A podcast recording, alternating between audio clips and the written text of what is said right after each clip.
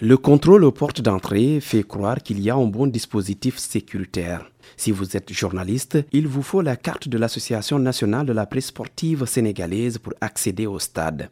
Et il faut la montrer à la sécurité.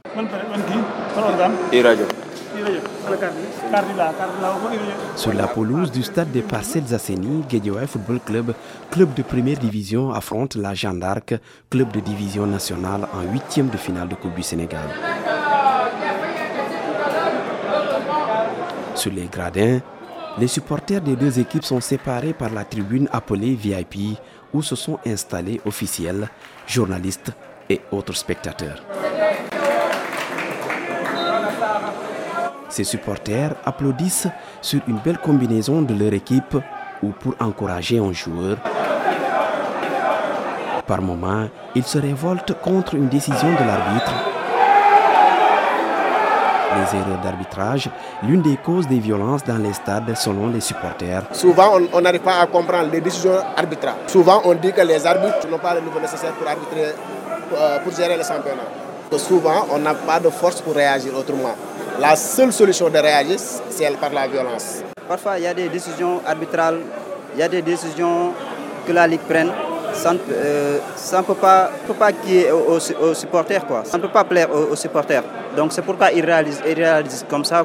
L'autre cause de violence, selon Elage Malik Nyon, est l'intervention des forces de l'ordre qui, pour lui, est plus qu'une oppression. les violences sont causées par les forces de l'ordre d'abord les forces de l'ordre sont les premiers à causer des violences dans les stades. Comment Souvent, euh, ils essaient d'intimider les supporters.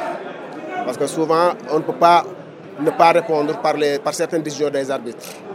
Et à chaque moment que les supporters réagissent, les forces de l'ordre essaient, d'intimider les supporters.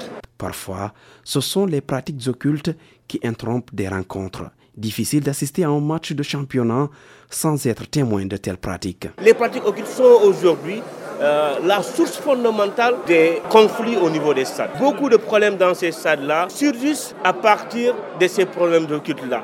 Tu vois un joueur adverse qui vient verser quelque chose dans le camp de l'équipe adverse et après les supporters vont commencer de leur côté à crier. C'est ainsi que cela déclenche. Pourtant, l'article 22 du règlement de la Ligue sénégalaise de football professionnel interdit les pratiques occultes. L'inquiétude du journaliste Malan Sané est qu'aujourd'hui, personne n'a été sanctionné. Si aujourd'hui, ne pas être violent et être violent revient à la même chose, c'est-à-dire ont la même finalité. C'est-à-dire quand tu n'es pas violent, on ne te sanctionne pas. Quand tu es violent, on ne te sanctionne pas. Ça revient à la même chose. Ça motive les gens d'être violents. Cette saison, la Ligue sénégalaise de football professionnel a organisé plusieurs ateliers de sensibilisation avec des présidents de comités de supporters. Malgré ces efforts, le phénomène persiste Yaya Ndiaye, président du comité de supporters de Guédioué Football Club, liste les racines du mal. Euh, au niveau des stades, nous sommes souvent envahis, surtout lors des matchs phares. Il y a les politiques qui interviennent et avec la gratuité des tickets, nous sommes infiltrés et dépassés. il y a un hic aussi, c'est les relations entre FDS et civils parce qu'on doit avoir des tampons entre la force de défense et de sécurité et les supporters. Malheureusement, au niveau des stades, c'est quand le Sénégal joue qu'on voit souvent les stadiers.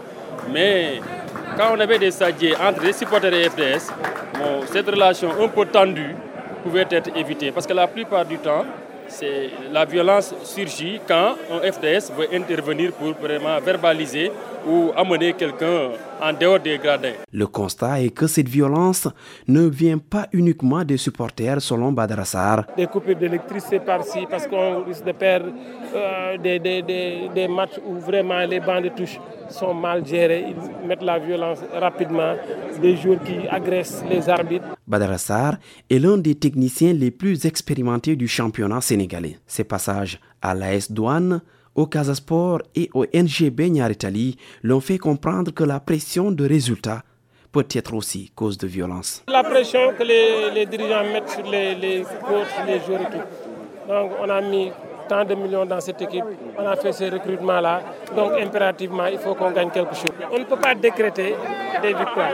À l'unanimité, nos interlocuteurs pensent que l'unique solution est de sanctionner sévèrement les auteurs. Il y a des dispositifs qui, qui sanctionnent ces pratiques-là. Mais jusqu'à présent, on ne voit pas la, Ligue sanctionner. On ne sait pas pourquoi la Ligue ne sanctionne pas, mais c'est la Ligue aujourd'hui qui motive ces conflits dans les stades. Il y a des matchs qui ont été interrompus à un moment donné, mais ça, doit être automatique. Il y a des règles qui doivent être automatiques.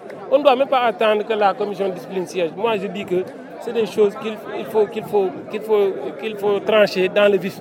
Cette violence dans les stades est la même qu'on a remarqué dans la société sénégalaise selon Dibi Diakhaté. Le sociologue évoque également le fait que le football est devenu une ascension socio-économique chez les jeunes. De plus en plus, le football devient un enjeu. Vous voyez maintenant beaucoup de jeunes euh, qui vont pratiquer le sport et même les jeunes, parce que beaucoup se disent que désormais, ça peut être une porte de sortie et une porte d'ascension socio-économique. Et donc, à partir de ce moment-là, ça devient un enjeu, ça cristallise des émotions et des passions. Donc, tout ce rapport-là, on, comprend pourquoi le déferlement de ces passions, de cette émotion, euh, conduit manquablement euh, à, des, à des cas de, violence de ce genre. Au niveau de la Ligue, c'est la commission de discipline qui gère ces affaires. Mais difficile d'avoir une réaction d'un membre de la dite commission.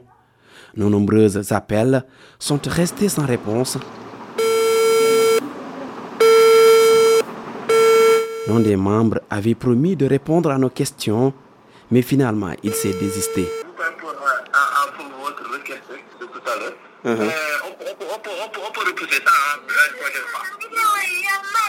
D'accord. Prochaine fois, c'est quand? Il n'y a jamais eu de prochaine fois. Selon un membre de la commission de discipline de la Ligue de football professionnel, cette saison, 62 décisions ont été rendues à l'issue de la 22e journée. Seuls 7 cas d'incidents ont été traités et sanctionnés, soit 11 décisions de moins que la précédente saison, lors de laquelle la dite commission avait rendu 73 décisions, dont 15 cas d'incidents traités et sanctionnés.